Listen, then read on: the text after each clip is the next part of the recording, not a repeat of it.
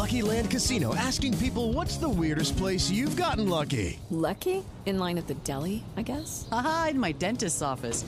More than once, actually. Do I have to say? Yes, you do. In the car before my kids' PTA meeting. Really? Yes. Excuse me, what's the weirdest place you've gotten lucky? I never win and tell. Well, there you have it. You can get lucky anywhere playing at LuckyLandSlots.com. Play for free right now. Are you feeling lucky? No purchase necessary. Void where prohibited by law. 18 plus. Terms and conditions apply. See website for details. The French History Podcast is brought to you by Evergreen Podcasts. History, pop culture, news, whatever it is you're looking for, Evergreen has the best of it.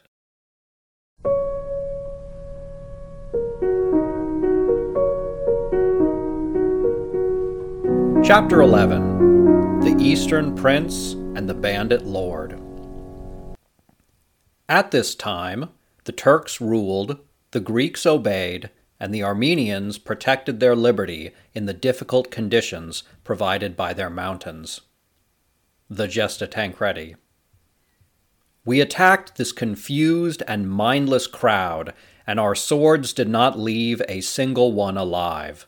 Moreover, the deaf sword did not hear the offers of money which were offered repeatedly for mercy.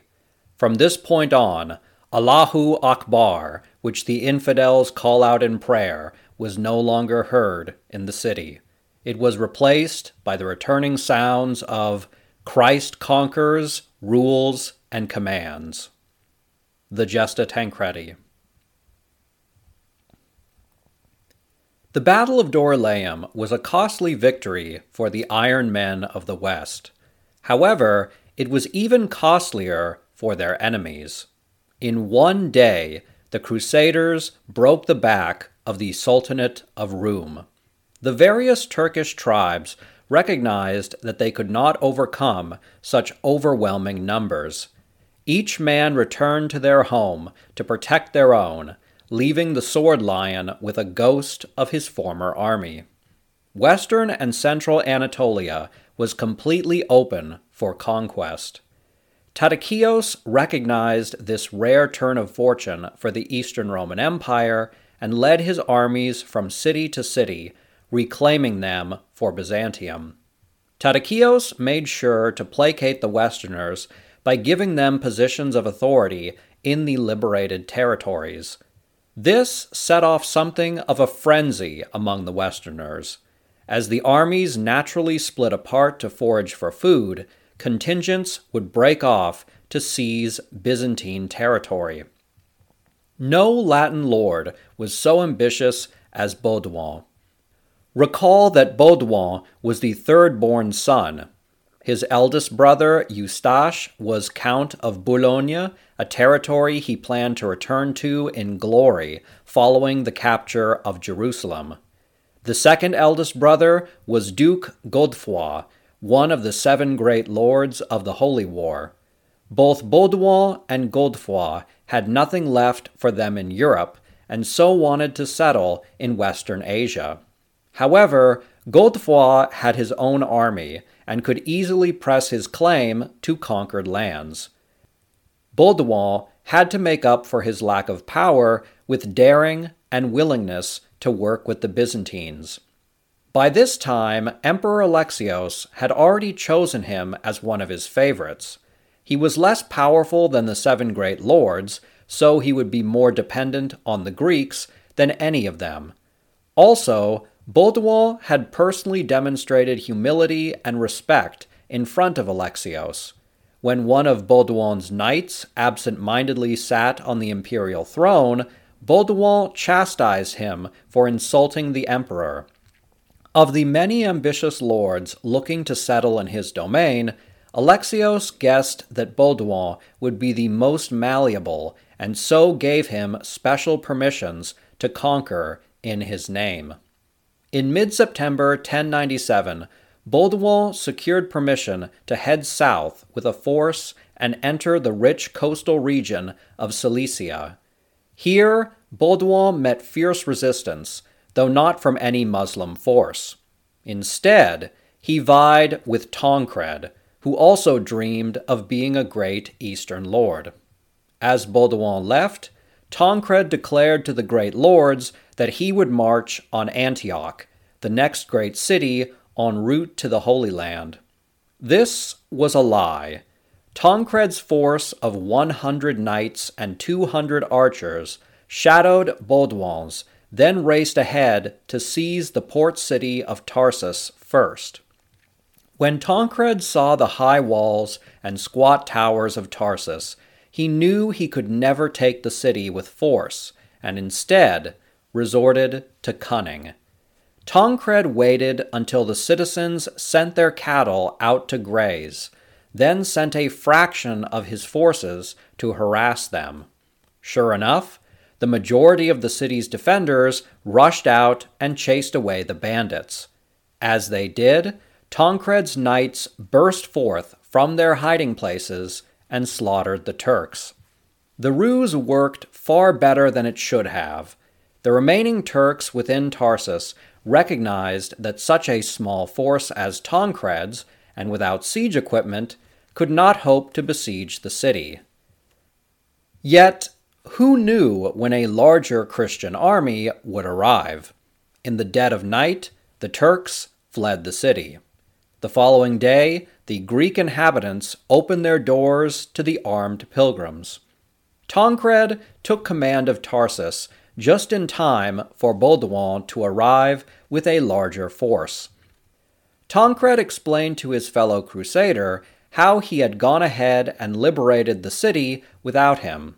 He then offered to split the wealth left behind by the Turks and the offerings of the Greek citizens. But Baudouin would have none of it.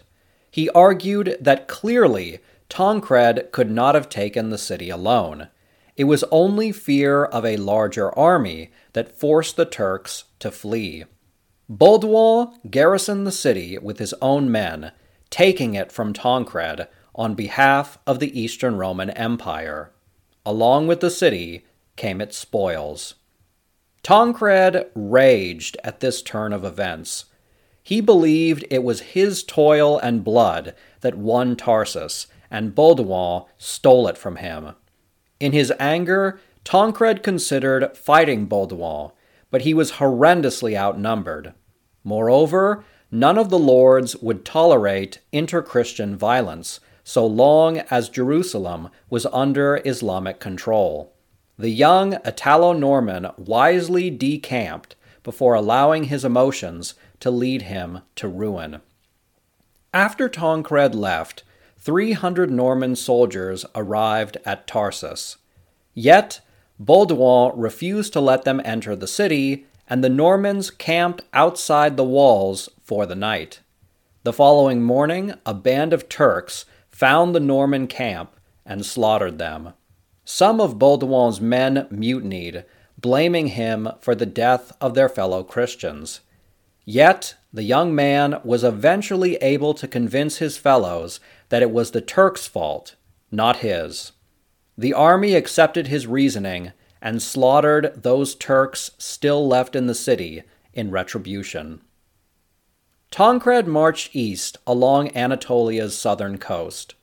With the Crusader and Byzantine forces approaching, citizens loyal to the empire decided to overthrow their Turkish lords. At Adana, an Armenian lord named Ursinus secreted his soldiers inside the city by having them hide in hay wagons. Clearly, he had been playing Assassin's Creed. Once inside, the Byzantine loyalists killed the Turkish garrison. Then they captured the Turkish governor, tied him to a stake, gouged out his eyes, and shot him with an arrow. Such was their fury at the occupiers. From Adana, Tancred moved on Mamistra. By now, all of Anatolia was aware of the Crusaders' power and their brutality. The fearsome reputation of the armed pilgrims frightened the Turkish overlords who fled the city. For the second time, Tancred claimed a major city for Christ without a fight. And again, for the second time, Tancred had to contend with Baudouin for control of his conquest. Shortly after Tancred took Mamistra, Baudouin neared, again with a larger army. When Tancred's forces refused to open the gates to the newcomers, Baudouin's forces encamped outside. It was not yet a siege, but the threat was obvious. The only question was which side would dare to raise arms against a fellow Christian and be the first to strike? Today's episode is brought to you by Factor. Factor's delicious, ready to eat meals make eating better every day easy. With over 35 different options a week to choose from, including keto, calorie smart, vegan, and veggie, and more, there's always something new and delicious to enjoy. With over 55 nutrition packed add ons, Factor is your go to for all your dietary needs. Cheaper than takeout, healthy, and easy to prepare, Factor provides all the restaurant quality meals, snacks, smoothies, whatever you need, they've got it. And with food ready to heat and eat, you won't have to deal with the regular kitchen mess. Factor is giving out a special deal for our show's listeners. Head to factormeals.com slash frenchhistory50 and use the code frenchhistory50 to get 50% off. That again is French History 50 at factormeals.com slash French History 50. Sign up now. Your stomach will thank you later. The outbreak of hostilities occurred not over high matters of glory and legal rights, but food prices. During the tense standoff between Baudouin and Tancred's forces, neither side could come to an agreement on how to handle incoming trade to the city. In the uncertainty that followed, merchants being merchants raised food prices. In outrage, a camp follower started a brawl that escalated when soldiers drew swords.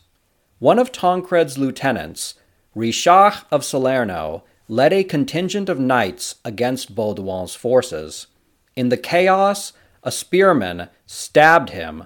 While Richard's armor saved his life, he was violently thrown from his horse, captured, and held hostage. The battle between two groups of Christians disheartened both sides. There had existed something of a balancing act between the divine mission and earthly desires that every armed pilgrim held to until this point. Of course, each man had sewn a cross onto their clothing and sworn to fight for salvation. Yet, each pilgrim also dreamed of acquiring wealth, fame, and power along the way. The way that most men balanced these two goals was to pursue both in tandem. Yet, for Tancred and Baudouin, their desire for personal glory came at the expense of their oath to liberate Jerusalem to the point that Christian soldiers drew blood against fellow Christians. Following the battle, the two lords agreed to a peace. Furthermore, Baudouin left Mamistra to Tancred and moved on towards Arta. For the first time, Baudouin was in the lead in the race to snatch up cities. Tancred followed his new rival to Arta, where he found his fellow crusaders had successfully taken the city, but were under siege by a Turkish force from Antioch. As Tancred approached, the Turks fled, fearing that the main crusader army had arrived. With the enemy in flight, Tancred approached Arta, only to find Baudouin barred the gates to his men, fearing another outbreak of violence. The following morning, a larger Turkish force arrived and attacked the Latins in the open fields before the city. Tancred and Baudouin now fought against a common foe, though not in concert, as their forces were separated by the battle lines. The Turks fought fiercely, their mounted horsemen killing fleeing infantrymen. As at the Battle of Dorylaeum, the heavy armor the Latins wore frustrated regular Turkish tactics. but if the bows did not kill, they could still wound. Battle ended with the falling of night. The next day, the Turks retreated back to Antioch as they knew they could not maintain a siege. After Arta, the two rivals went their separate ways. Baudouin traveled eastward to Edessa upon the invitation of its governor, Toros. Edessa was perhaps the greatest of the former Byzantine cities that held out against Turkish conquest, even as they were cut off from the rest of the empire. When Baudouin arrived, he was welcomed by its citizens as a Byzantine envoy. They weren't wrong to think so. By this point, Baudouin was wearing Greek style clothes, he grew out his beard in Greek fashion, he even rode a chariot with a golden shield bearing the Roman eagle. What happened next depends on how conniving we believe Baudouin was. Toros was an Orthodox Christian, unlike the majority Monophysite population. An armed mob broke into Toros' residence, killing him. Whether Baudouin instigated the assault against his adoptive father or simply took advantage of the sudden loss of the governor, we can only imagine. Either way, Baudouin appealed to Alexios, who named him governor of Edessa with the title of Duke. By all accounts, Baudouin was soon rid of everything Western about him, including his English wife, who died of disease while traveling with the army. Baudouin wasted absolutely no time at all and married a local Armenian woman, something which gave him a hefty dowry and a place in the Edessan nobility. Through conquest and charm, Baudouin was very quickly establishing himself as a new major player in Eastern politics. While Baudouin was styling himself as an Eastern prince, Tancred went into self imposed exile. He and his band of knights hiked up mountain passes and lived as Christ's bandits, regularly bursting out from hiding places, attacking small groups of Muslim soldiers. After a time, larger Turkish bands hunted him, and Tancred's host engaged in on and off fighting. The bandit lord's reputation spread, and he attracted local Armenian Christians to his force. In this manner, Tancred and his knights skirmished with Muslim forces until the Crusader armies approached Antioch. Baudouin and Tancred were among the most notable of the young nobles who dreamed of ruling in the East in the post war settlement. Yet, the two had a very different relationship with the Byzantine Empire. Baudouin was conciliatory in the extreme as it concerned Alexios. As the emperor's favorite, Baudouin immediately posed as a Byzantine lord. In stark contrast, none of the Western lords were as obstinate as Tancred. The determined young man refused to take the oath, finally succumbing later than any of his fellows and he only did so to appease his uncle. He opposed the Eastern Romans' attempts to subvert the Holy War for political power, and made his opinions well known. The result is that while Baudouin was hosted in palaces, Tancred camped on darkened hills. While Baudouin rode a chariot in processions, Tancred cracked skulls on dirt roads. The difference between the two could not be clearer. It also raised a worrying prospect. What kind of lords were these Westerners who traveled so far from home? After they established their own states, could they rule in harmony with their fellow Christians? This seemed unlikely, given that they fought against each other even in the midst of a holy war. Despite all their high minded ideals of Christian brotherhood there was little keeping them from killing each other outside of their mutual hatred of the Muslims occupying Jerusalem. Without a common foe, what would stop the Crusaders from killing each other? For nearly four months, the Crusader hosts made their way through Anatolia. There were no great battles, as the Turks were in full retreat.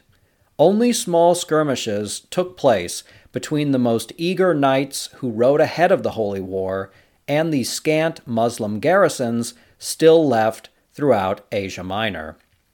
Instead, the Iron Men and their Greek compatriots moved from one city to the next as the locals opened their gates and rose Byzantine flags from their towers.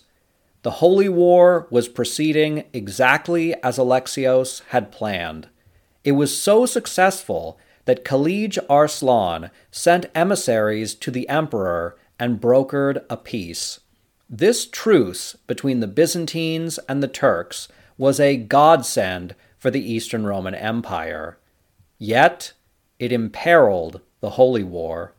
The Muslim agreement not to war with the Byzantines meant that they were free to unleash their full power against the Western armies, setting up a dramatic showdown for control of the Holy Land, one which would take place at the great city of Antioch. Hey guys, it is Ryan. I'm not sure if you know this about me, but I'm a bit of a fun fanatic when I can. I like to work, but I like fun too. It's a thing. And now the truth is out there. I can tell you about my favorite place to have fun Chumba Casino. They have hundreds of social casino style games to choose from, with new games released each week. You can play for free anytime, anywhere and each day brings a new chance to collect daily bonuses. So join me in the fun. Sign up now at ChumbaCasino.com. No purchase necessary. VGW. Void were prohibited by law. See terms and conditions. 18 plus.